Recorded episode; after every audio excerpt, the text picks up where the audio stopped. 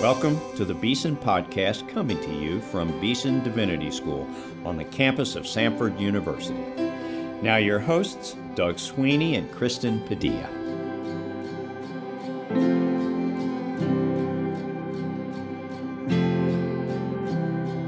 Welcome to a very special edition of the Beeson Podcast. I am your host, Doug Sweeney. I'm here with my co host, Kristen Padilla. And this podcast episode is special for two reasons.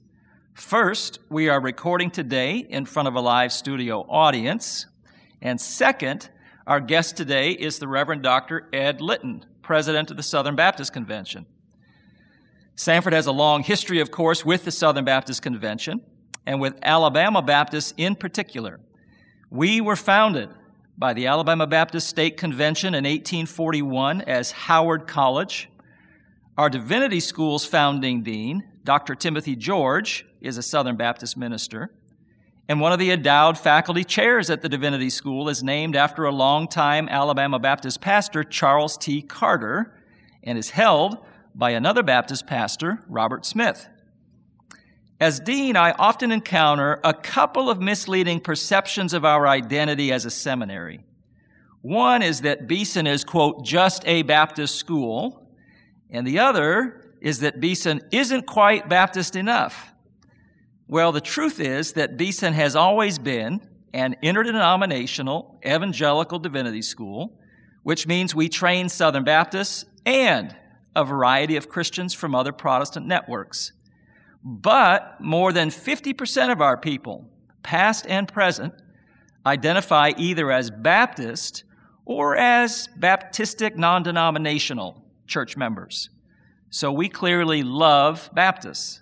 And we are grateful for the support and the ministry of Southern Baptists at Samford, at Beeson, and beyond. Our guest today preached just a little while ago in Beeson's Tuesday chapel service. Then he shared a meal with us and other friends from Birmingham. He will be whisked out of town just as soon as we are finished with this podcast interview. SBC presidents are very busy people. So, Kristen, let's get going. Please tell us about Dr. Ed Litton. Thank you, Doug. And let me just give a warm welcome to those who are here with us uh, for this podcast. We have with us on the show the Reverend Dr. Ed Litton. He is the senior pastor of Redemption Church in Mobile and the 63rd president of the Southern Baptist Convention. So, welcome, Dr. Litton, to the Beeson podcast. It's an honor to be here at Beeson, at Samford, and it's an honor to be on this podcast. Well, I just gave a very short bio of you, so why don't you introduce yourself more fully uh, to our listeners? Where are you from, and how did you come to faith in Jesus Christ? Well, that's a great question. I love to talk about it. I uh, I came from two kids who never graduated from high school. Uh, they were uh, hillbillies from Southwest Virginia. My mom's father was a coal miner who died of black lung in his early 30s. My my dad's father owned a grocery store, lost everything he had during the Great Depression, and so my dad joined the Navy during World War II, fought in the Pacific. Uh, he fought, stayed in the Navy, fought in Korea, was in Vietnam was in the Cuban Missile Crisis. In the process of his growing up, he became an alcoholic. And uh, he and my mom were on the verge of divorce when a Southern Baptist pastor in Virginia Beach, Virginia, shared the gospel with my dad in a grocery store. And my dad rejected the gospel at first, but I had the privilege at, at, about eight years old of watching my father go into his office after he had been drunk for two weeks. And my mother had left him, and we were getting our things together. He begged her, said, Take me to see this preacher, then you can leave me. And so we went. I watched him get on his knees and invite Christ into his heart, and he stood up. He stood up saved, and he actually drove home. Uh, he was so sober, and and God has given me an amazing recollection. I was in the back seat, eight years old. My dad gets in. He looks at my mom. I can still see his face. I can still hear what his voice. He said, "Sue, something just happened to me, and I cannot explain it." And he said, and the pastor wanted to know if we had a Bible. He said, Do we have a Bible? She goes, No, we don't have a Bible.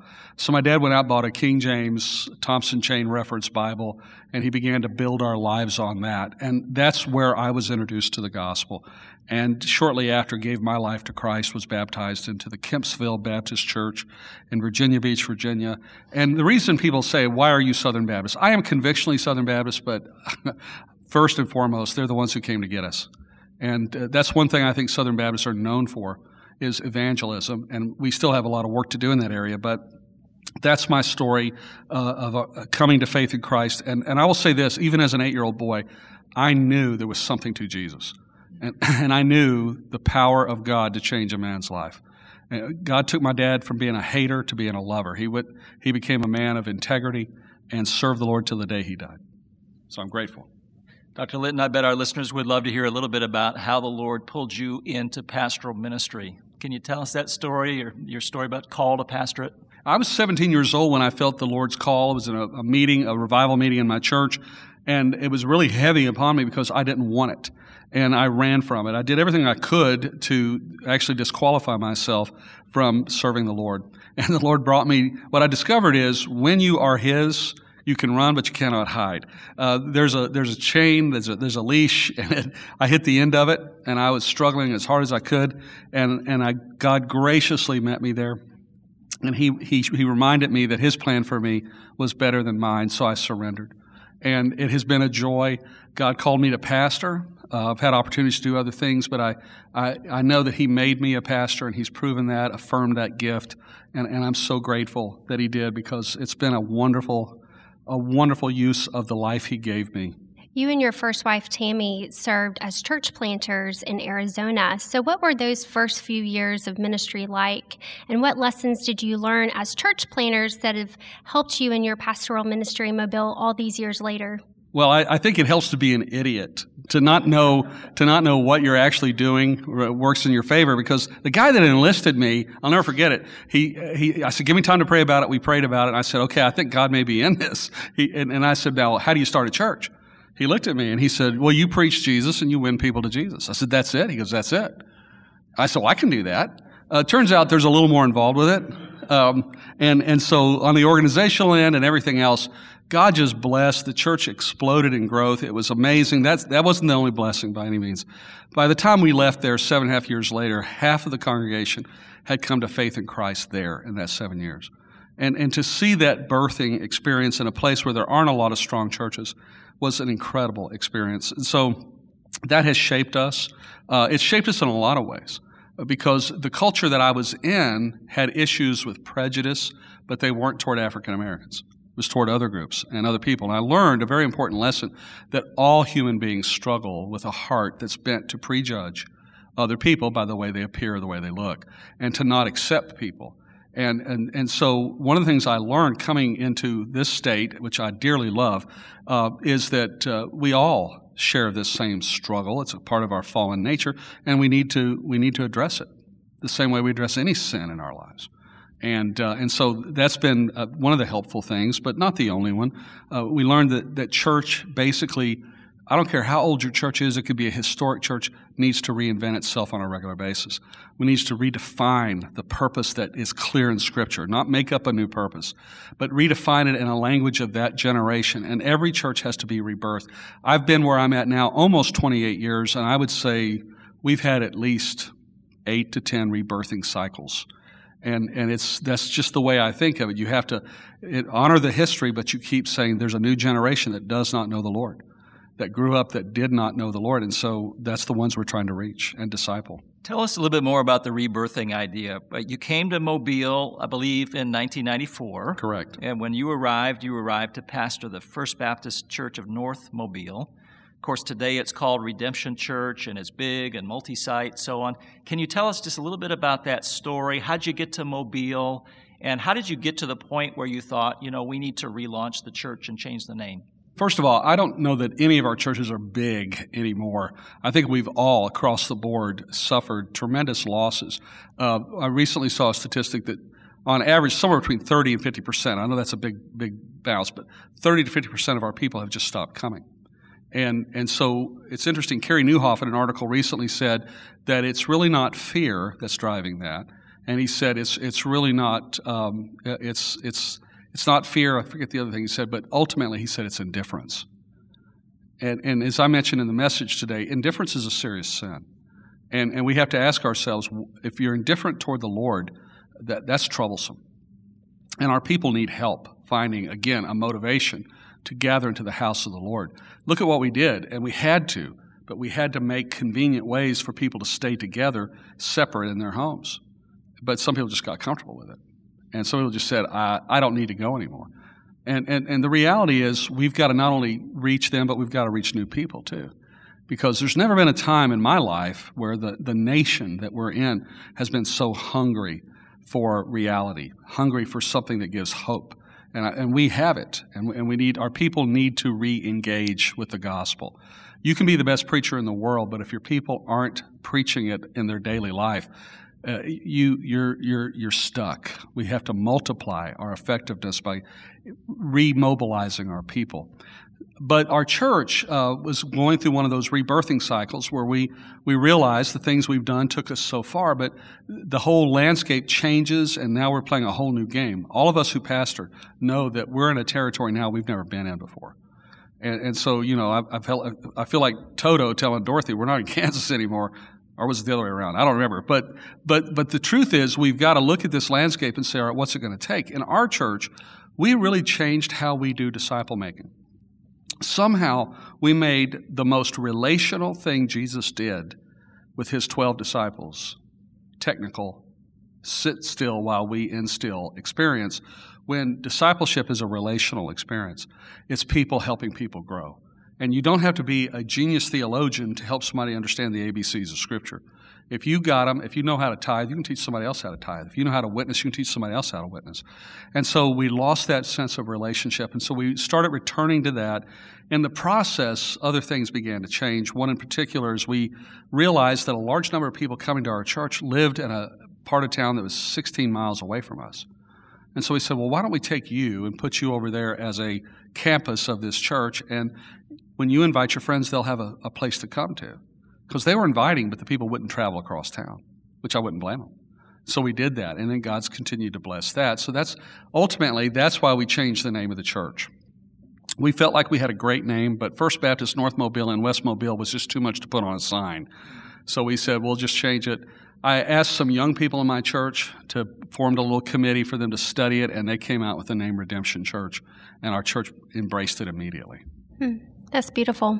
You uh, recently referenced the message that you gave in chapel a few minutes ago, and we want to encourage our listeners to go to our YouTube channel so you can hear that excellent message that you gave. Um, also, in your message, you uh, said that your wife, Tammy, tragically died in a car wreck, and I believe that was in 2007. Correct. And your second wife, Kathy, has also experienced a similar loss with her first husband. You know, one of the jobs of the pastor is to counsel and shepherd shepherd others through loss and suffering. Um, but here you were experiencing it. So I would just love to hear what got you through that time. How did your congregation minister to you? And how did God eventually bring you and Kathy together?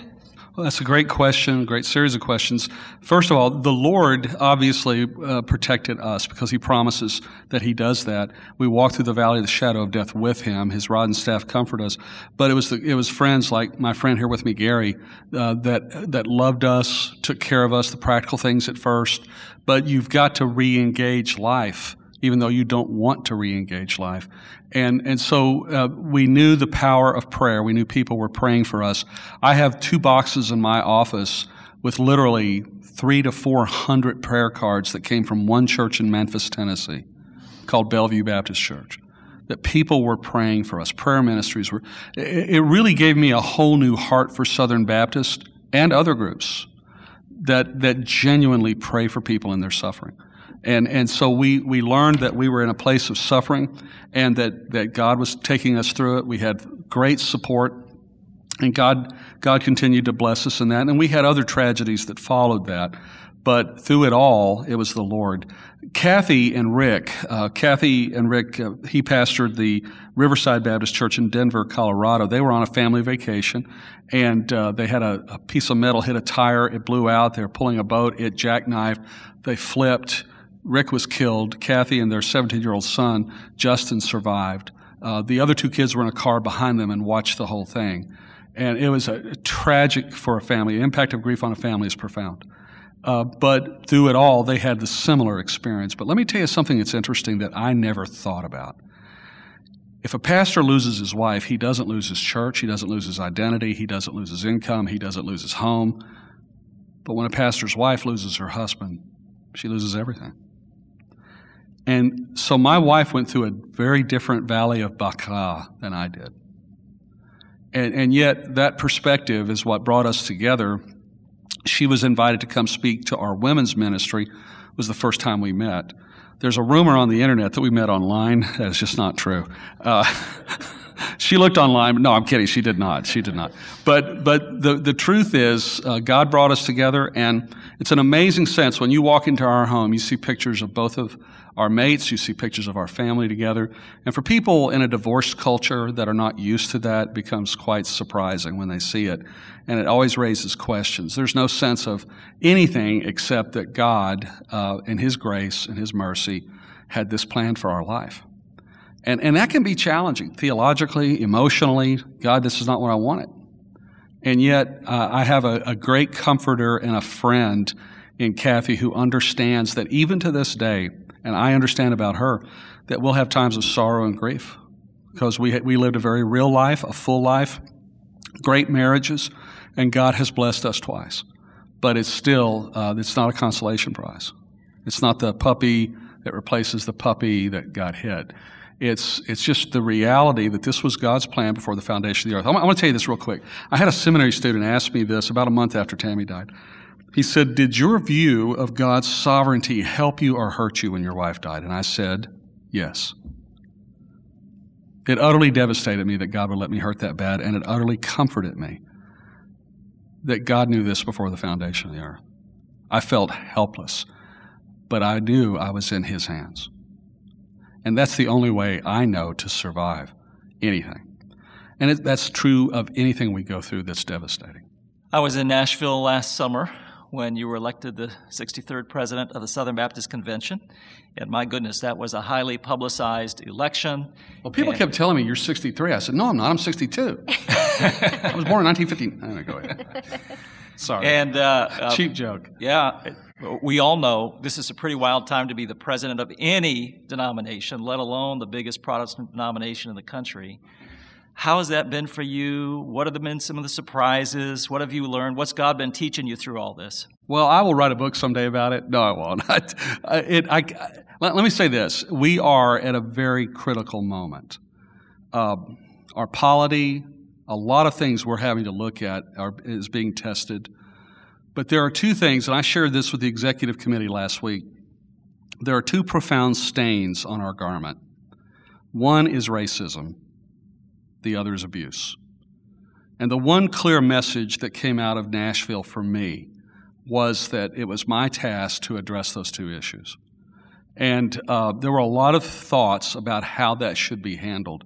And I'll be honest with you, God gave me the grace and the wisdom and the wise counsel to appoint a task force that would not bow to any pressures except the mission that the Southern Baptist Convention gave us. Now, there's a lot of debate about that, even the motion on the floor, but it was very clear that this had to be investigated and a, a report would be turned over to the convention at our next meeting in Anaheim. And I believe we did that. I, can, I had a conversation this morning on my way up with the chair and the vice chair of the task force, and, and these are two men, uh, Bruce Frank and uh, as the chair. And uh, I think that uh, are two of the, the bravest men I know. They're strong. And they, uh, Marshall Blaylock is the vice chair. And the, the whole committee that has, has pushed forward a thorough investigation. I do not believe there will be a shadow on this investigation. And, and it's largely because of the people that were placed on it. They've done an amazing job. But the fear is that this report's going to reveal some things that are embarrassing, that are that are not good, and people will be mentioned, and that's that should concern all of us. At the same time, the light of day is the greatest sanitizing thing you can experience. And so we are serious as a convention about getting this issue addressed, not to get beyond it, but to find out how does God want this culture called Southern Baptist to change. At the same time, I have a deep passion, as I've already shared in the chapel message and here, that, uh, that, that we have to address this, this thing that's been a part of us from the very beginning. And, and we have to address it, not to deny it, but to confront it and to say, this is how we should treat one another. Uh, one of the things I see very pr- profoundly, and uh, most of my dear friends who are African American pastors really have helped me in the last eight to ten years see this, that we are a strong Great Commission people. But the scripture, our Lord Jesus combined the Great Commission with the Great Commandment because the great commandment is our credibility. I can say all day, I love you, but if I treat you with disrespect, dishonor, or overlook your suffering or pain and do nothing about it when it's within my grasp to do something, then I, I have to question whether the love of Christ is really in me. And so it's by this, he said, Jesus said, you will, we will know that you are my disciples, that you loved one another. And so what it does is it increases and intensifies our credibility to share the gospel with other people. And, and so I'm not saying wait to share the gospel. We've got to share the gospel. But it shines when we do it and people see that we truly love one another. Dr. Litton, how can people, Southern Baptist and non Southern Baptist, pray for you specifically mm. and the Southern Baptist Convention? Well, I, first of all, pray for those two things. Pray, and, and I'm telling people, don't brace yourself for the task force report. Brace to act. Don't brace for a, for a crash. Brace to come to this convention in Anaheim in, in June ready to do something that really shapes the culture of the future.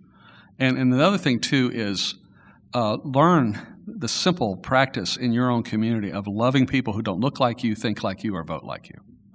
And, and to begin to unify with them because they know the Lord, they're preaching the gospel. And what if our community saw us serving our schools and our churches together? What if they saw us in the neighborhoods loving people together? Uh, that we need each other. I have developed a, the most amazing respect for the African American church. It is a miracle. The African American church in America is a miracle of God. And, and I, you look at our history, you see how they formed and how their strengths and, and the, way they, the way they work in communities. We have much to learn.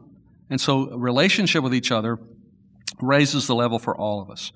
And, and, so we hear a lot of talk about, well, our churches should be this many black, this many white. No, no, no. Just love each other. God will work out that all that stuff, and, and, He will bless us as we continue to show His His glory in our communities. And it's not as hard as people think. Again, leading change is painful. I said that in the chapel service with the with the undergrads. Leading change is painful. If you're a leader and you're not in pain, you're not leading. Because people resist change for fear. The Bible says that God has not given us a spirit of fear. Matter of fact, it says the fear of man is a snare. What we need to do is fear the Lord. Um, there's a lot of things that have been said about me as, as president of the convention, and there's things that have been quote unquote exposed about me. Can I tell you something? They don't have a clue. If they knew, if, if people knew what was in my heart, the sin that I wrestle with, oh my word, they would never ask me to be the first, second, 63rd, or 7,000th Southern Baptist president. But the reality is, God, has, His grace has enabled all sinners to serve Him and to be used by Him, and I'm grateful for His grace. But, but I want to encourage you that, that we've got to, we, we want to unify on the things that matter. We don't have to see eye to eye on every secondary, tertiary issue, but we do have to see eye to eye that Jesus called us to reach the nations and to do it loving one another in the process. That is a wonderful word. Dr. Litton, uh, Kristen and I always end these podcast interviews with guests by asking them, if they would, to edify our listeners with a little word about what the Lord's doing in your life these days. Uh, people think of you these days first and foremost as the president of the denomination, but of course, you emphasized at some length in chapel this morning the importance of a regular, daily walk with the Lord, spending time with Him, and so on, whether or not you're the president of a major denomination. So, as you sought to walk with the Lord in recent days, as you listened to his voice and, and dug into scripture, what kinds of things has he been teaching you that might be edifying for our hearers? That's a great question. I would say simple words trust me. I'm not talking about trusting me, trust in the Lord. And there are times I'll be under pressure with a decision or under pressure with, with something, and, and, and I will hear the voice of the Lord simply say, Do you trust me?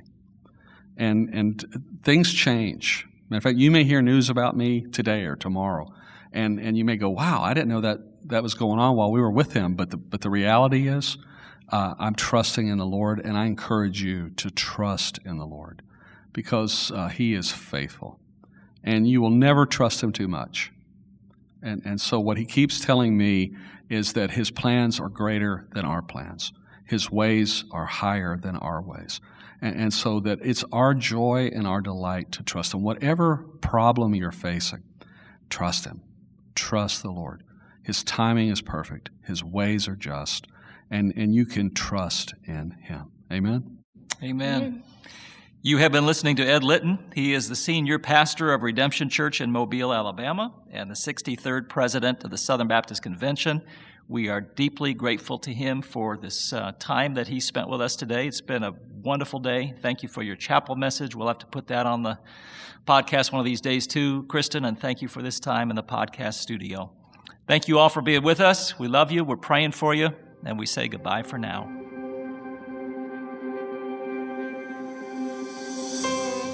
You've been listening to the Beeson Podcast.